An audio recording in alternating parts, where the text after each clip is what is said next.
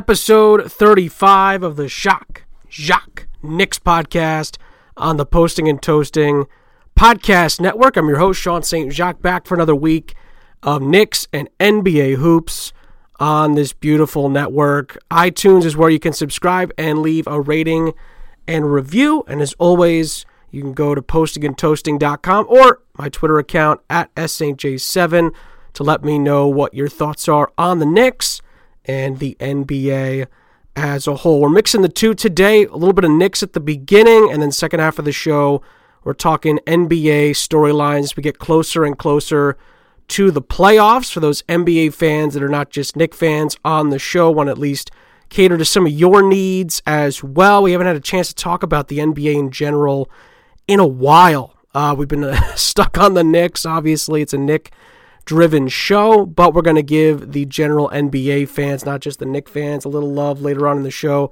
Talking biggest storylines as we head close uh, and closer to the NBA playoffs. But first, I want to hit on what we're all about around here the Knicks, and of course, the rest of this season. And, you know, it's funny, before I got on uh, and, and started putting the show together this week, I. I I was looking at last week's show. Every once in a while, I, I take a gander at, at our show from last week and just checking on, you know, you know, th- just crossing the T's, dotting the I's, and, and seeing what you guys thought of the show, and, and or seeing what, um, you know, we talked about last week, just so we can kind of go in a different direction if we have to, if, you know, unless the story from last week is still relevant this is a long week. I mean, I, I, don't know about you guys. It, it, it, felt like it's it feels like it's been two weeks since I've done a show. Like it, this has been a long week. It's not been two weeks. We did a show last week. We've been on schedule and and things like that. It's just it's oh my gosh, this has been a long week in NBA land. It's been uh, I don't know I don't know why it doesn't. Yeah, it's been I don't know. I can't really put my finger on. Maybe I'm alone here. I don't know. It doesn't matter really, it just felt like this week just wouldn't end. I mean, just watching the Knicks against Charlotte the other night, I, I it hit me like halfway through the third quarter. I was just like, geez, this this game's never gonna end, this season's never gonna end, and this week's never gonna end. Like all one all in one thought, and I'm just thinking, oh my goodness, like this is just we're still we're just stuck. We're just stuck here in purgatory or less than purgatory really. We're stuck at the bottom here. And now the Knicks have lost five in a row.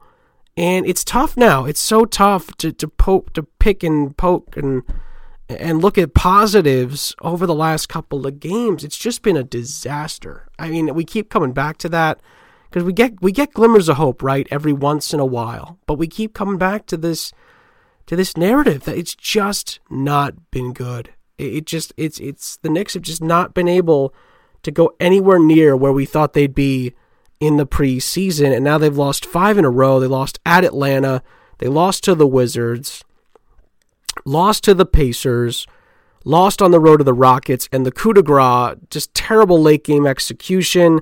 Knicks, you know, crucial turnovers down the stretch. Uh, I think one of them was one of the worst unforced turnovers I've seen in the NBA all season and they lose to the lowly Charlotte Hornets 107 to 101. By the time you listen to this podcast, the Knicks will likely be six games in a row in the losing column. They go to Philadelphia, although Joel Embiid is not playing uh, on this Thursday night as I record the podcast. Um, it's not going to matter. Although the Sixers, we'll get to them in the second half of the show. We're talking NBA storylines. Everyone's talking about the Sixers. We'll dive in on them when we get more into the broad scope of the NBA. But for the Knicks specifically, it just got me thinking, you know, for where they are right now, they're 17 and 41. They're last place in the Atlantic Division by nine and a half games. Actually, by ten and a half games after the, the loss last night. They're ten and a half behind Brooklyn. NBA standings wise, they're now a game out of having the worst record in the uh, in in the Eastern Conference. They're one game better than the Atlanta Hawks, and now they're tied with the Cleveland Cavaliers, who have somehow managed to win two games in a row. And now Collin Sexton, a guy that I wanted to be a Knick when he came out of uh, not of Kentucky, out of Alabama, is now lighting it up. And I just get reminded, like, oh, you know, another guy the Knicks could have had that's already that's that's starting to play well. like Zion, of course. But it's one of those things where like what are the goals? I, that, that's kind of what I come back to. I know I, I, I know I'm having like a, a, tough start here to the show. It's it's a downer, it, it, but that's just how I'm feeling right now, and I, I feel like that's what I'm getting from a lot of you at the moment as well out there. It's just a down week. It's been a long week. The Knicks have just not played well. It feels like the the, the early parts of the Fizdale start to this season again. It's it's it's we're in this cycle. We're in this cycle. We're on the hamster wheel, and I'm tired of being on this hamster wheel. It's extremely frustrating. And what, what I come back to is this again 17 and 41. So you've played 58 games this season. And if if my math is right, there's 24 games left for the New York Knicks in this season. What's left to accomplish in those 24 games? What what's left because they've already done one thing that we expected them at least I expected them to do a month ago, maybe even a little bit more than that, depending on the expectations you had. Uh, they've reached the amount of wins they had last season, and that bar is obviously extremely low. But the Knicks are going to win more games than they did last year. Are they going to improve on their positioning in the East? there's still a, there's still a very good chance that doesn't happen. But at least you could say they won more games than they did a season ago. But again, that's not much to say considering the Knicks had one of the worst seasons last year in their franchise's history. And again, that's also saying quite a bit considering how bad it's been overall for the last 20 years. On top of that, so the Knicks are going to win more games than they did a season ago. Great we, we, we were pretty sure if you spend, you know, what, 50, 60 million in free agency, uh, despite not getting Kevin Durant or Kyrie Irving, they were going to do that. They're going to do that. With 24 games left, we know that's possible. It's going to happen. They're going to win more than 17 games. They're probably going to win 20 games. Heck, they might even win 25 games. However, where are we? The, the Knicks don't know who their next coach is going to be we don't know who's going to be on the team next year, in my opinion. I mean, you're looking at the roster. I mean, those are two things right off the bat that uh, the Knicks front office needs to know. Because when you're looking at it right now, all right, Julius Randle has Julius Randle has two more years left on his contract. He'll be he'll be sticking around. You traded Marcus Morris, so that that job done there. You got a first round pick, job done. R.J. Barrett's the future of the franchise as we sit here today. He's a rising star. He was in the Rising Stars Challenge. It's all good. You're, he'll be sticking around. Bobby Portis. I, I don't know. I, I don't know what the Knicks are going to do with him next year. Probably get rid of him. But who knows? I mean, what, what else are they going to bring? Who, who are they going to bring in? Elfrid Payton is, is going to be sticking around. I think he's played his way into another year with the Knicks, in my opinion. Mitchell Robinson if he keeps playing like he did against Charlotte, he's going to be around here for a long time. He, he was phenomenal against Charlotte. A, a game, a long overdue game from Mitchell Robinson. I think he had 12 points. What do you have? 16, 16 rebounds. I just checked. 16 rebounds and three blocks, two assists, and a steal. I mean, that's the Mitchell Robinson I thought we'd be getting a lot more of this season. It just hasn't happened enough for him. You look at Reggie Bullock. I don't know where I'm at with Reggie Bullock. I, again, he was dealing with an injury. He's missed a lot of games. He's only played 24 games for the Knicks this season, but this guy's going to be on a short term contract. You could easily get rid of this guy if the Knicks feel like that's possible. But you also need some bench depth, and I think that could, I mean, depending on where you're at with his health, he could be a good three point option to keep around. Damyean Dotson is a is gosh, I mean, it could be cut at any moment. I mean, really, you just don't know. Kevin Knox has been has had an extremely, in my opinion, in my opinion, an extremely disappointing season. He's only started four games all year. He's played 57 games, so I mean that's a good sign. He's he's been in almost every game, but 6.6 points, 2.8 rebounds it's been underwhelming to say the least. I thought we'd be potentially thinking of Kevin Knox as maybe a, a 10 point a game guy this year, like up where Bobby Portis is right now, like 9.8 points per game.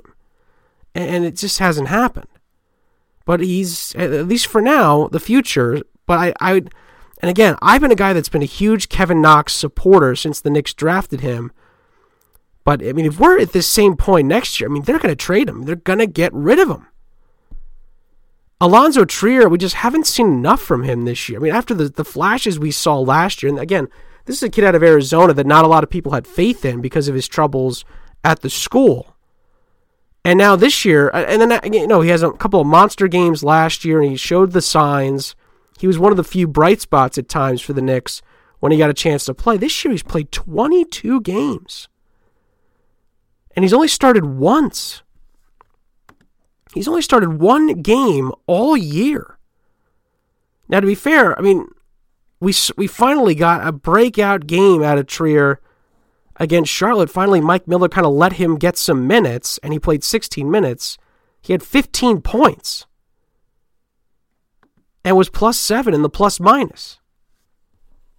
So, I mean, that's something I got to see more of. Is, is Alonzo Trier getting more minutes here? What, what do you got to lose? At this point, the Knicks have got to be tanking. That's, that's another thing we got to get to as far as goals for the rest of this season. Coach needs to be figured out. Play the young guys. Get more of the get more Trier in. Get more Knox. You know, give me more of these guys. You know, start Mitchell Robinson a little bit more than than than you'd like to. You're not trying to win anymore. You, you need that first round, the first of the first two round picks to be a top five pick.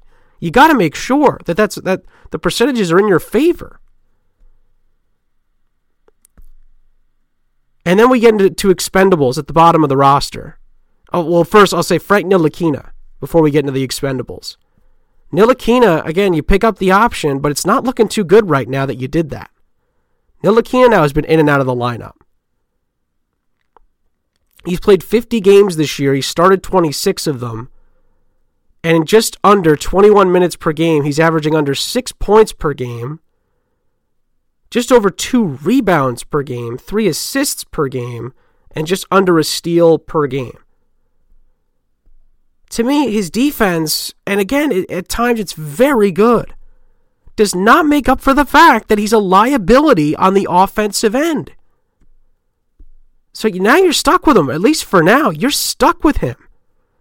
And, and oh gosh, I mean, just in my opinion, it's still, I, I hold the wrong decision to do that. You should not have given him that extra year.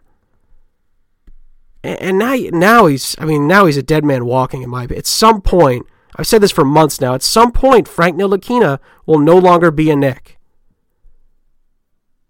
And, and and now he's just you're just using up minutes that could go to somebody else that could maybe show you something that you don't already know about Frank Ntilikina. Not not of the expendable guys. We're looking at Taj Gibson. At times, Taj Gibson, I saw him live earlier this year, and he, there's a little bit left in that tank. He's showing you every once in a while that he's got a little bit left in the tank, but but at, at some point he's he's going to be gone. I mean, I can't imagine the Knicks bring him back. Gibson against Charlotte though had 10 points, 3 rebounds, but minus 15 on the floor. I mean, it showed. I mean, defensively, he was awful. Just terrible. But he, but again, he's he's an old guy. He's getting up there, at least as far as the NBA is concerned. He's he's going to be gone. Dennis Smith Jr. I hate to say this too. Knicks might be stuck with him as well because he's been hurt so much this year, and obviously the off the court issues with his family and and, and things like that. He's had a tough year. I, Dennis Smith Jr., I, I feel terrible for him. He has had such a rough year with the Knicks. Charlotte the other night, I, I barely remember him even playing, but he, he went 4 for 12, 9 points, 3 assists, 4 fouls. He had more fouls uh, than he had assists. Great. It, it, it's it's I hate to judge Dennis Smith Jr. on this year. He's just had such a tough year. I mean, nothing's gone his way, and then when he's played, I, I mean, he just doesn't. It doesn't feel like he's all there. It just doesn't feel like he, he's given it all on the court, and it's tough to to knock him for that because of what he's been through this year. It's been a, it's been a year he'd like to forget. That's for sure. And then for me, I mean, one of the more one of the more disappointing of the signings from the offseason was Wayne Ellington. The way it's worked out for him this year, 28 games, but he's only started once for the Knicks. He's played 15 minutes per game, only five points per game. I thought that'd be, boy, uh, much higher than that. You know, Wayne Ellington, I mean, again, this is a guy that's been, listen, since he's come out of Carolina, and again, we're talking a while ago, we're talking 2009 when uh, Wayne Ellington was, was taken in the first round in the NBA draft. I. I just I expected more than, than what he's brought to the table this season. I five points per game just doesn't again, I it's surprising. It, it it's just surprising. And he's just he's become a for, he's become an, uh, just a forgotten guy on the roster. And at some point, he's 32 years old. And at some point, I, mean, again, has bounced around the NBA during his career, but he has shown flashes. He's shown the signs that he could be a productive rotation guy in the NBA. But you, you put him on this Knicks roster, and he's just become a forgotten man. I mean, we don't. I mean, when was the last time we talked about Wayne Ellington on this show? You might. I mean, some of you might not even remember he's on the roster still. That's how. That's how quiet of a year Wayne Ellington has had. Some of you might have just. I, some as soon as I said Wayne Ellington, you're like, "Are we still talking about the Knicks? This is this is this my team we're talking about?" He, he's just not been. Well, again, 28 games. He's only started one game. But I, I, if you had told me that that was where we would be with 24 games left in the season, I would have told you, boy, that's a disappointment. I'd, I'd say there's no way. He's he's three points off of his career average this season, and last year, again, he played with two different franchises. A season ago, he played with Miami and Detroit.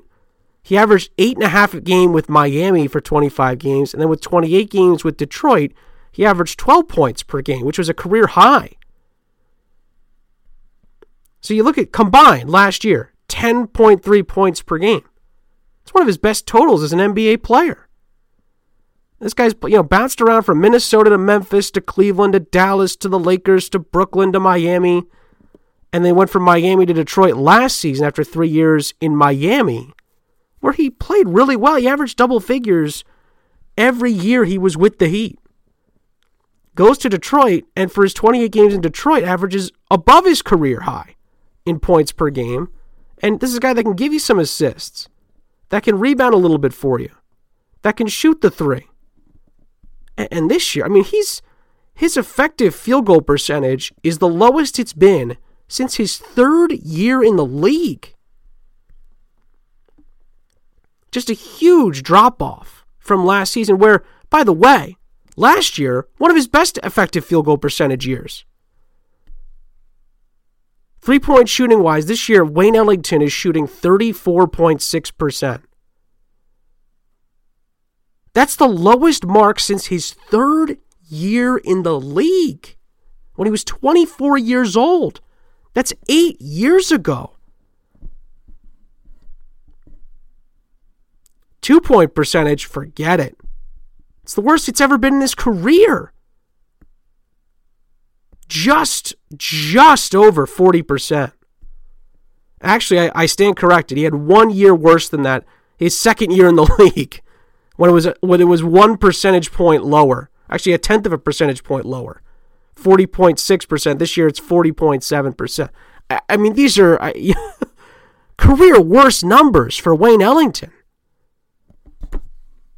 And and listen, this is a guy that's not used to starting games. But to be fair to him, he's only started one game all year. And he's become a forgotten man. He just has forgot become a forgotten man on this roster. And, and when the Knicks brought him in, it was like, okay, you know, that's considering what the Knicks just missed out on. Wayne Ellington's a guy you think for culture wise can set an example. He's had no chance to do that, at least not on the court. And then, of course, the Knicks' newest, the newest Knick, the newest piece uh, on the Knicks roster, Mo Harkless, who has, to be honest, been you know Mo Harkless. He's he's he has stayed true to form in his early stages as a Knick. His numbers are pretty much what he put up uh, with the Clippers. It, it's basically what you're going to get with him. At some point, he's going to be an expendable piece. And pardon me, but but that's what we expected, right? I mean, that's what we thought we were going to get. Because the first round pick just means more. It just means more in that deal. And again, that's the reason why that deal made a lot of sense. That's the reason. You t- you'll take Mo Harkless off off the Clippers' hands if you can get that first round pick. And that's exactly what the Knicks did. So you can't, you know, again, we're not going to revisit that. That that that deal is is exactly what the Knicks had to do to get something for Marcus Morris. They got a player, they got a pick. And they got a first round pick. That was the crucial thing. And listen, he'll give you some points every once in a while. He maybe he might rebound a little bit for you. He might every once in a while give you a few assists. He, he he's a serviceable NBA player. I mean, that's all you're gonna get. He can defend as well at times. Eh, that's we we talked about this. This is exactly what we thought the Knicks were going to get. And now it comes down to what what's going to happen going forward with this team the rest of the way. For me, there are three main goals. Actually, you might even throw in a fourth here because we, you know, again, there's still some things that have to be shaken out in the front office. But number one is this you got to start playing the young guys more. You know, start Mitchell Robinson. Like, Stop starting Taj Gibson. Enough is enough. I, I know Mitchell Robinson's going to give you some good games and some bad games, but you're not trying to win anymore. I mean that that you've already you're already going to win more games than you won last year. And now it's about trying to get as as close as you can to that top pick as possible. You know, try to try to go for the playoffs when you're nine back of the eight spot is not helping anybody out here. And and, and we know uh, the Knicks aren't getting there obviously, or he wouldn't have traded Marcus Morris. So let's tank the rest of the way. You're already going to reach the, you know, somewhat you're winning, you know, as far as your realistic winning goal, although the Knicks maybe have had higher goals than I did earlier in the season. Although, to be fair, I thought the Knicks could win 30, 33 games this year. But now that we know that that's not, this team's clearly not good enough to do that, you got to get some draft picks, and the picks have got to be good picks. So you got the first round pick on top of the one you already have. Now that first first round pick's got to be a good pick. You got to give yourself the best chance to get the guy you want. So you got to tank. You got to start. You got to keep losing some games here, but you've got to see what you have in Robinson and Trier and Knox those guys have got to be playing a lot more. Especially, I mean, look at Trier. I mean, Trier's barely played at times this season. You got to see more of him. And I get it. Mitchell Robinson played 30 minutes last night, but he's not starting games. Same with Kevin Knox. He plays 23 game, uh, 23 minutes, but they're off the bench. You know, let Taj Gibson and, and Mo Harkless take a breather here. You know, let's let let the future guys start getting some. Start. I'm not saying every game, but mix in some starts with these guys every once in a while. You know, the winning games thing is no longer a thing. It hasn't been for a while, but now that you've reached the amount of wins you won last year with 24 games still to play, you know, take a hint here. Like, like let's let's start looking towards the draft a little bit here. Number two, and this is the big one. Leon Rose. I haven't even mentioned him yet. Leon Rose reportedly is taking over at the beginning of March. So by the time you listen to this podcast, he might already be in charge, depending on when you listen to the show, whether you listen to the day it comes out or the day after it comes out or, or throughout the week. Leon Rose, by the time you might listen to this, is either about to be or will already be taking over the Knicks front office. Daily News reports March 1st is when this takeover begins. Now, the search for the head coach has got to really pick up. I mean, it's the twofold here. It's the twofold. Leon Rose got to start Leon Rosing. And we got to start looking for a head coach. I mean, we got to really, in earnest, is it going to be Mark Jackson? Is it going to be Jeff Van Gundy? Who's it going to be? You know, I mean, the, uh, uh, you gotta start looking in earnest. It's not Mike Miller. Clearly, it's not going to be Mike Miller. We, we've gone back and forth on this all year. Keep coming back to the same conclusion. So, who's it going to be? Who's going to be the person that's going to be with you through this through this rebuild? This has got to be figured out. And I, the last thing I want to mention before we take a break and before we dive into what NBA storylines, because I still want to get into that. We got to dive into some playoff talk and some seedings and and things like that. The last thing is this: what's the what's going to be a success at the end of this Knicks season? For me, it, it's a it's it's not going to be measured anymore in wins and losses. Where the Knicks' best chance is going to be for a top five pick in the NBA draft and how close are the Knicks to naming the next head coach? I mean, those are the two things that we need to know an answer for. We need an answer for those by, by the end of the season. We need to know, has to know what's going to happen here. But with this organization, I mean, who knows? Who knows what's going to happen? I have no idea.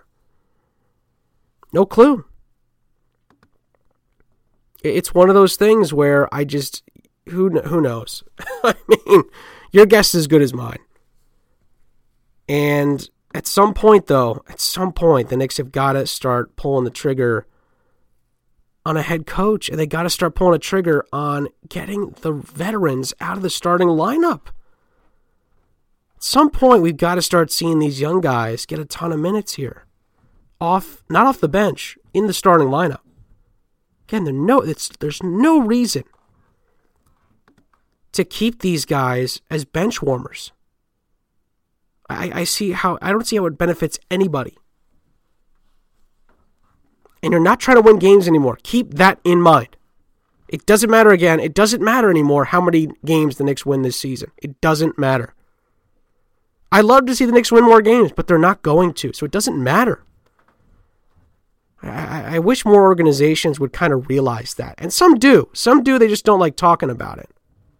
But when you're one game away from being the worst record in the East, you know, because right now, there's no way the Knicks are going to get that first uh, percentage points as far as the lottery, because the Warriors are 12 and 46.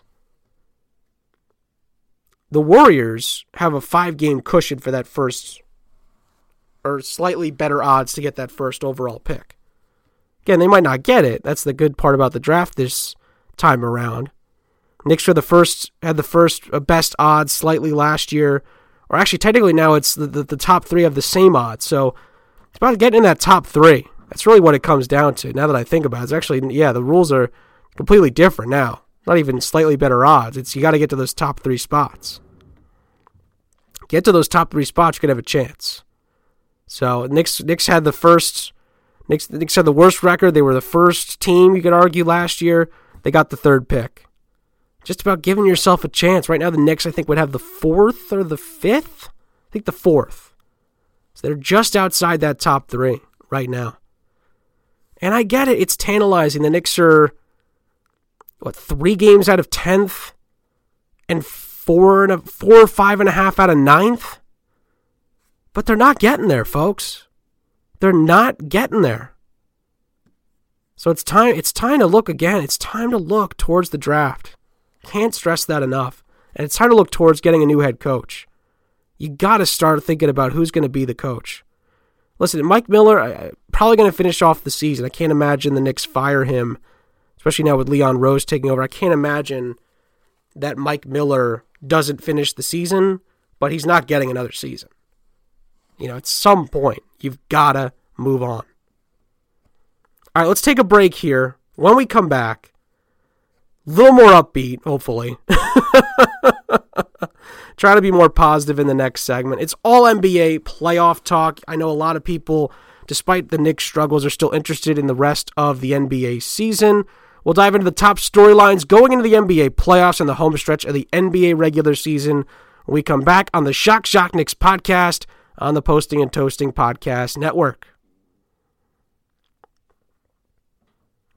The playoffs. They're just around the corner now, actually. I, I was watching a little bit of, of some of the national games over the last few days, uh, and it's we're getting down the home stretch of the NBA season. A lot still to be determined in both conferences, and wow, a ton of surprises. I mean, a ton of storylines, a ton of surprises, a ton of really interesting things to look forward to. Again, and, and for me as a Knick fan, it's one of those things where despite the Knicks' struggles this year, there's going to be a lot of NBA basketball worth watching down the stretch of the regular season. A lot of games to be keeping one eye on because eh, it's going to be very interesting to see how it finishes off and then the seedings for the playoffs, especially in the Eastern Conference, are extremely intriguing right now with a couple of juicy playoff matchups that could already be forming in front of our eyes. So I'm very excited about that.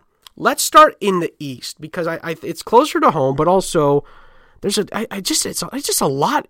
it's so interesting what's going on. There's a lot to look at in the East right now. The top storyline right now, obviously, is the Bucks, but I something feels off with this Bucks team. And again, I picked them to finish top of the conference at the beginning of the season. I think at some point when the season's over, I'm going to look back at my preseason predictions. I did them a while back. I don't know which episode it was. Uh, early in the season, if you go by dates on iTunes or um, either on Megaphone where the podcast is housed, or if you go on postingandtoasting.com, you should be able to find it. Uh, I did do preseason NBA predictions for both conferences. They're pretty detailed. I have the list uh, somewhere. And by the end of the season, I will reflect and see how I did as far as the standings and me picking the standings. I think I didn't do that well uh, with a couple of teams, I must say, especially out west, uh, which I'll dive in a little bit uh, more later on as the season uh, finishes up. Uh, I'll touch a little bit on it now, but but we'll, we'll really that'll be more detailed towards the end of the season. We'll we'll reflect and see how I did with my pick. I think I did better in the East than I did in the West, although probably not by a lot. But but we'll look back at it. We'll look back at it later on in the season when, when it's all winding down. We're getting really close to seeing who's playing who in the first round of the NBA playoffs. But for now, something's off with Milwaukee. I, I don't know what it is. They keep winning. They've won four in a row. They're 50 and 8. I mean, they're unstoppable, it feels like. They're the best team in the NBA on paper. But every time I see them, every time I've watched them play this year, I get I see this I see the same problem signs that I saw last year. Certain lapses on the court, ways that they can be beaten on the defensive end. When, you know, I, I when you're physical with Milwaukee, I mean they're very beatable. I feel I feel like when you're really up on them and you're making it tough on them to shoot, like in the regular season, you're not going to see that a lot because certain teams just can't do that. They're not capable of being that physical for, for a full for a full four quarters. They're just not talented enough, or they're you know guys are resting. So in the big games, you know the Bucks are manhandling teams, so so they're they're, they're running all over teams because you know someone's sitting out that's big for the other side, or whatever the case may be, or someone's hurt. So it's so tough to gauge nowadays with the NBA regular season because you know, the Bucks have an eight game cushion right now in the number one overall seed in the East, and they've got a I think a five and a half game lead on the Lakers for the best record in the NBA. They're running away with home home court advantage through the NBA Finals. So I mean, that's the good news for Milwaukee, and and Giannis is going to probably be an MVP frontrunner, if not the winner. Uh, I can't imagine, you know, maybe LeBron, maybe oh boy, maybe Luka has a slight chance. I can't think of anybody else who would really have a shot besides those three guys of winning the MVP. But I, I think it's Giannis is to lose right now at least, and I gotta tell you, I mean the Bucks look really good, but I could easily see them being vulnerable later on in the playoffs where they got to play two of these teams where I think they could they could really give them. I think Toronto could give them a lot of trouble, uh, even though they just I think I think the Bucks just won in Toronto. Although uh, to be fair, that was on a back to back. That was pretty impressive. So I give the Bucks a lot of credit for that. But the Celtics too. I think the Celtics could be a sneaky team. I don't. I, not a lot of people are talking about them as a championship contender, but I they've got a chance in the East. They have got a real chance to maybe make some big time noise in the East. They're playing really well right now. They're 41 and 17. They they they've been tough to beat at home this year. I think that the one record they have that's been a little bit concerning to me is their divisional record. I believe the Celtics are seven and five in twelve division games this year. That's not great. That that record probably should be better. But to be fair, you know, you look around that the the the Atlantic. Not many teams have great rec. No one's exactly dominating the division. You know, the Sixers are ten and four. The the Raptors are eight and four. Nobody else is really running away with, with the Atlantic head to head. So maybe that's a, a, bit of a knock that doesn't need to be there. But Celtics have been playing really good basketball. They look like a world beating team all of a sudden over the last maybe, we're getting close to a month now, but really the last couple of weeks where I've watched Boston and I've been, you know, not happy what I've been seeing because they've been so good, but th- I've been thoroughly impressed just as a basketball fan how well they've been playing. And they, they're they're a contender to come out of the East. I mean, there's no quite. They're, they're a three seed right now, obviously, so they're in the mix. But people are saying it's the Bucks and everybody else in the East at times this year. That the Celtics and the Raptors are going to have a say. They are going to be in the mix to, to maybe be the spoilers and knock the Bucks out at some point. You know, whether it's a Eastern Conference semifinal or the, or the Eastern Conference Finals themselves, one of those two teams is going to have a say before it's all said and done. They're both playing really good basketball, and then it, then it gets really interesting. The tiers then start to form. So you look at the Bucks in the East then the top two challengers are the Celtics and the Raptors right after that. Then there's a pretty big drop off, not only in the standings, but I'd say in quality of team as well. Then you're starting to look at Miami. Miami right now, it, they're in a little bit of a tough spot. Jimmy Butler, from from what I've been looking at and seeing a little bit, I haven't watched the, the Heat play as much recently, but Butler's been in and out of the lineup at times over the last couple of weeks. They've suffered a little bit in that with that in their play. They've lost two in a row, but the the the, the problem with the, the Miami Heat is simply this. They they are so bad on the road. they are it's a, it, they're polar opposite be, between playing at an American Airlines arena and everywhere else. 23 and 4 at home. They've got one of the best home records in the NBA. And they have one of the worst road records in the entire conference, 13 and 18. It's really bad. However, there's only one team that's worse, or I should say more uh, home heavy than they are in this conference, and it's the team right below them, a half game back, in the Philadelphia 76ers. The Sixers have the best home record in the East, 27 and 2. And if memory serves, that's the best home record in the NBA. And it is. I just double checked. Best home record in the NBA for Philadelphia, 27 and 2, no one's been better at home than the 76ers. However, they have the same road record as the Knicks this season.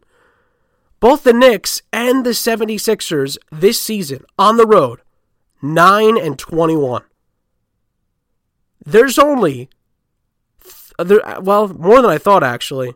There's only a handful of teams that have a worse road record than that in the East. None of them are playoff teams. So, holy smokes. The fact that the Sixers are in that bad of a shape on the road, and by the way, if the season ended today, the Sixers are the five seed in the East. So they would not have home court in the first round. And if they were to play Miami, which is the most likely scenario right now, they'd have to play a team that has a phenomenal home record, but has more home games than they do. So, uh, could you imagine if the Sixers play themselves into a first round matchup where they are the underdogs and don't have any home game or don't have as many home games as their opponents? This was the team that everyone thought would challenge the Bucks. And they're 14 and a half games back of Milwaukee. The Sixers, the Sixers might be the biggest storyline right now in the East. The, no one's talking about the Bucks. You know, kind of people think they know what they've got in the Bucks. The Raptors and the Celtics are kind of just lingering. You know, are they contenders? Are they not contenders? Miami, you know, is is in the mix, but can they put it all together to make a run at, at, at an Eastern Conference crown? We don't know. And then it's the Sixers. You know, they've fallen off so much. And if I remember correctly, I, I had a bad feeling about the Al Horford move. I really did. I did not think this was the right move for Philadelphia, and I got ripped up and down on Twitter for for saying that earlier in the the well, actually before the season when when I was doing those previews for this show. People coming at me saying, "How are you nuts?" Al Horford's going to be the missing piece. Well, he's been missing. That's that's for sure. He's been a he's been a missing piece.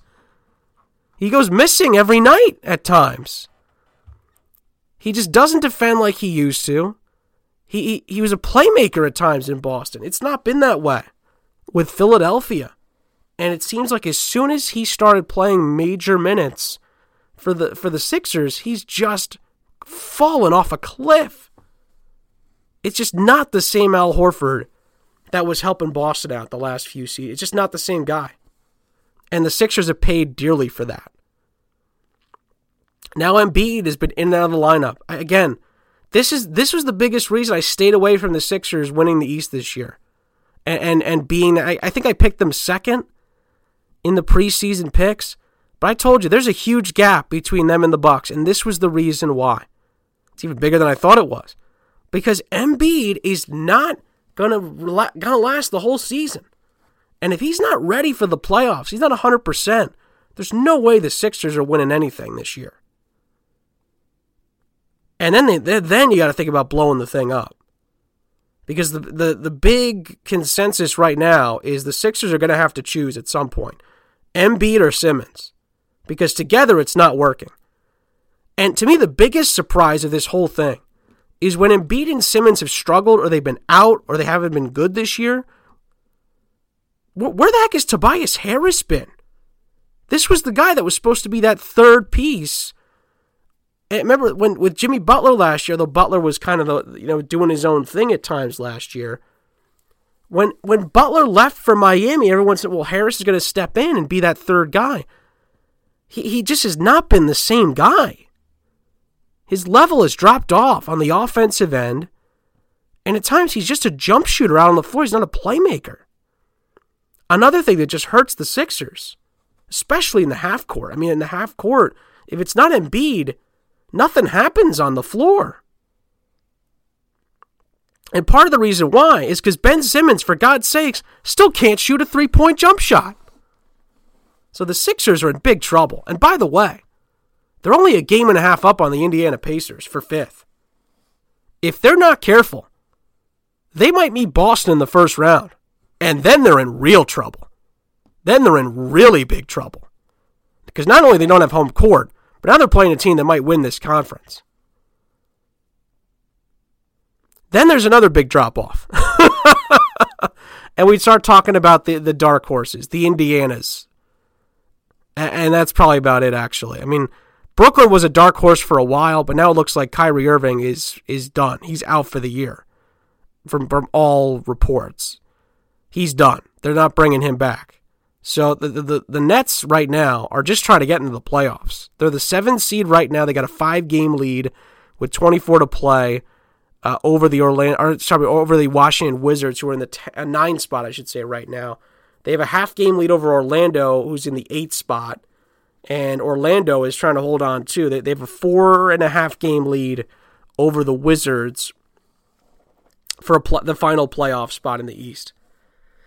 So the only thing to watch out for there is who's going to lose to Milwaukee and who's going to lose to Toronto. I, I can't imagine either one of those teams put up much of a fight in the first round, I, especially without Kyrie Irving for Brooklyn. In Orlando, I mean, listen, there's some good players on that team, but but this is not a team built to do anything in the postseason. They're in purgatory right now. They're they're just not really relevant in the East, despite likely making the playoffs. I, I, I, to be fair, you know the Wizards have been a big surprise. They're in the mix for a playoff spot because Bradley Beal is playing out of his mind, and Charlotte's been slightly better than I thought they'd be at this point as well.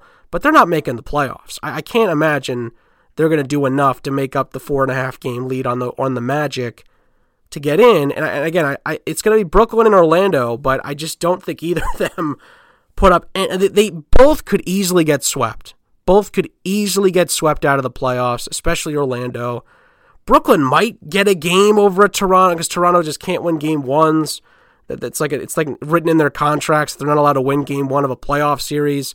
But that's about it. I mean, remember Orlando? I think won game one, game one or game two, uh, in Toronto last year. I think in a two-seven matchup, and then they got run off the floor the rest of the series, and Toronto went on to win the championship.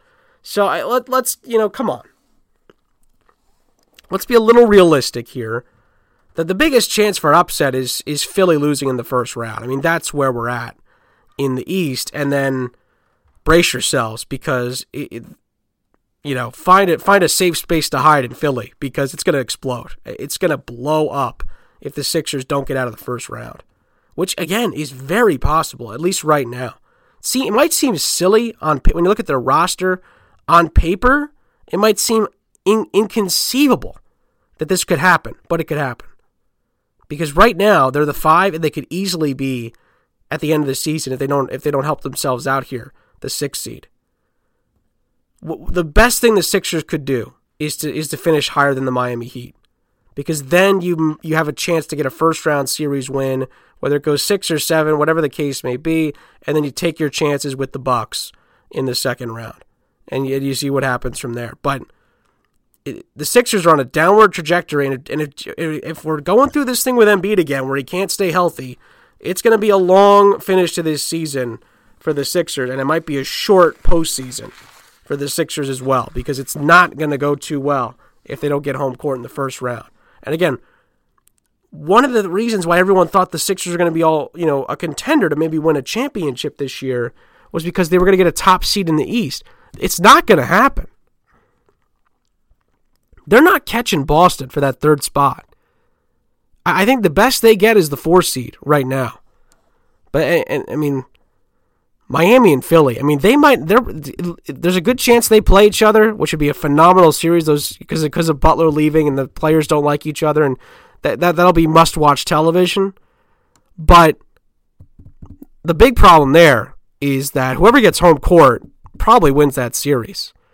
That's the one thing. I don't know how many road wins you're going to get in that series. Could go seven, and the home team wins every game because that, that that's just the way it's been playing out for both teams this season. In the West, it's a lot more compelling, I must say. A lot more interesting storylines.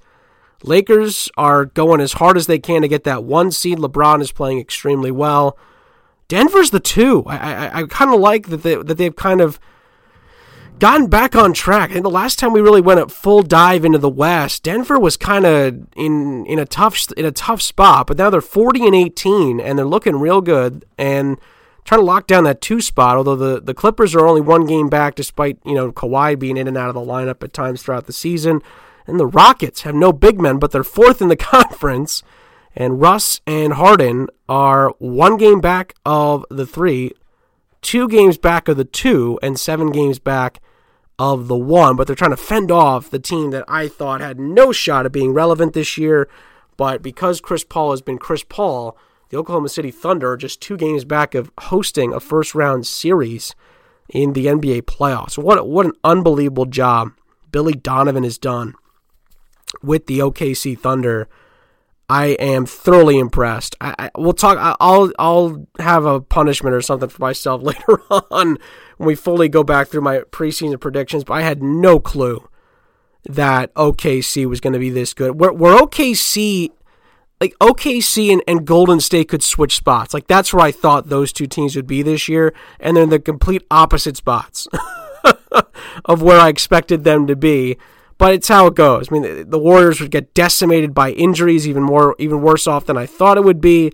And Oklahoma City, th- the Oklahoma City Thunder come out of absolutely nowhere, and they're going to be a playoff team this year. It's pretty darn impressive.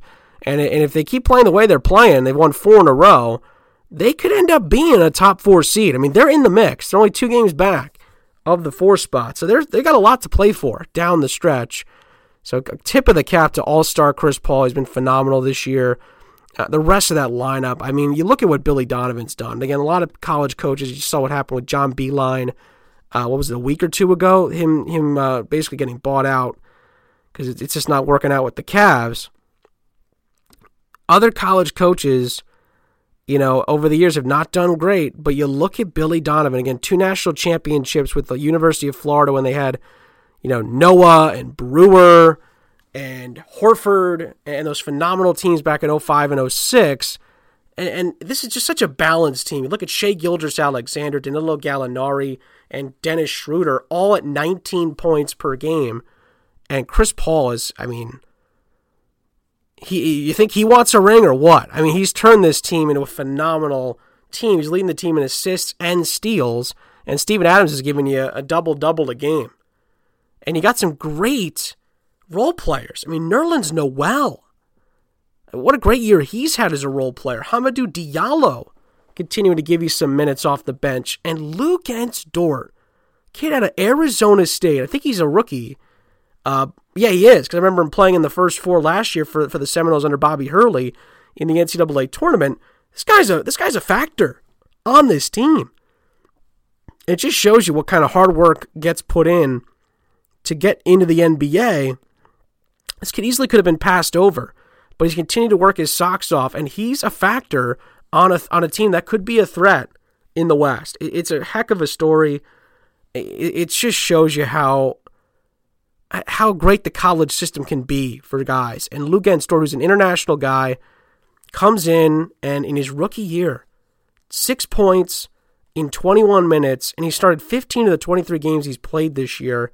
He's been a part. He's been a part of this for OKC at times throughout the year. It just it's so impressive. But anyway, it's really those top five guys, along with Noel and Diallo, that have been really carrying it for a lot of the season. And Again, Dennis Schroeder, you know, 19 points. Guy started one game all year. Talk about buying into your role. I mean, phenomenal. Just shows you what a great job Billy Donovan's done to put this team together and get them playing at a high level. So I, I, I put my, I throw my hands up. I was wrong. OKC is having a phenomenal year. I thought they'd be at the bottom of this conference, and they're going to be in the playoffs. So it's pretty impressive what they've done.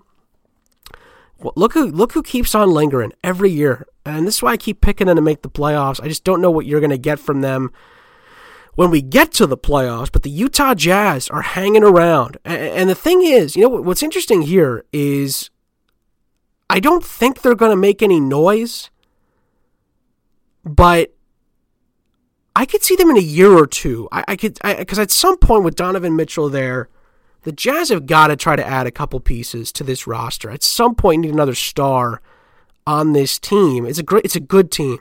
Now, listen, they're in a tough spot right now. They've lost four in a row, so they're trying to kind of fend off the Dallas Mavericks right now, and they're still trying to maybe catch Houston. They're two games back of Houston for a top four seed, but for right now, again, lots to play for for Utah. I just don't know how well it's really gonna go in the playoffs for them because I don't. I mean, again, in past years it's been hit or miss for, for Utah. They they still feel like a piece away from really being a contender in the West. But for you know, listen, keep the good times rolling if you're a Utah fan. You'll take playoffs every year. It's just about what you know, how far are you going to go? That's really what it comes down to with the Jazz. Dallas, I mean, Luka is being Luka. KP has been has been KP, the early Knicks KP. He's been really good at times this season. They've got a chance still to get a top four seed. They're not out of it yet. They're two and a half back of the four spot. So a lot to play for in the West. That's what's so great about this conference. The top seven teams are all within nine and a half games of each other, and the t- and two through seven is within four and a half games of each other. So there's a lot to play for down the stretch, and and the playoff matchups we could get here could be phenomenal. So there's a lot to look out for in the West. Then the, then the battle for that eighth spot is really interesting. There's a huge drop off. There's an eight and a half game difference between, sorry, seven and a half game difference between seven and eight. So the Grizzlies are holding on to the eight spot. John Morant, front runner for rookie of the year, has been phenomenal. He's trash talking James Harden. They got shut up by James Harden last night, but he's he's putting his name out there. He wants to be rookie of the year. He's having a great season. Memphis is, you know, they told Andre Iguodala to, to to go on and get get out of here. We don't need you. We don't need you sitting around and ripping everybody. We don't need you sitting around saying nobody works hard around here. We're gonna be a playoff team. They got a two and a half game lead for that last playoff spot, but the but the Dame Express is coming down the tracks. CJ McCollum and Damian Lillard are trying to fight their way back into the playoffs, and don't look now. But Zion Williamson's New Orleans Pelicans are three games out of that final playoff spot. And I have to say, what's great about the West and what stinks about the East, right now the Grizzlies are 28 and 30, right? They're the they're the eight spot. There are one, two, three, four, five teams currently not in a playoff spot that are still very much alive for that eight spot. The Grizzlies are 17 games out of, of the number one seed. They have a two and a half game lead on, on Portland for the last playoff spot. The Pelicans are three games back. The Sacramento Kings are only three and a half back. The San Antonio Spurs are only three and a half back.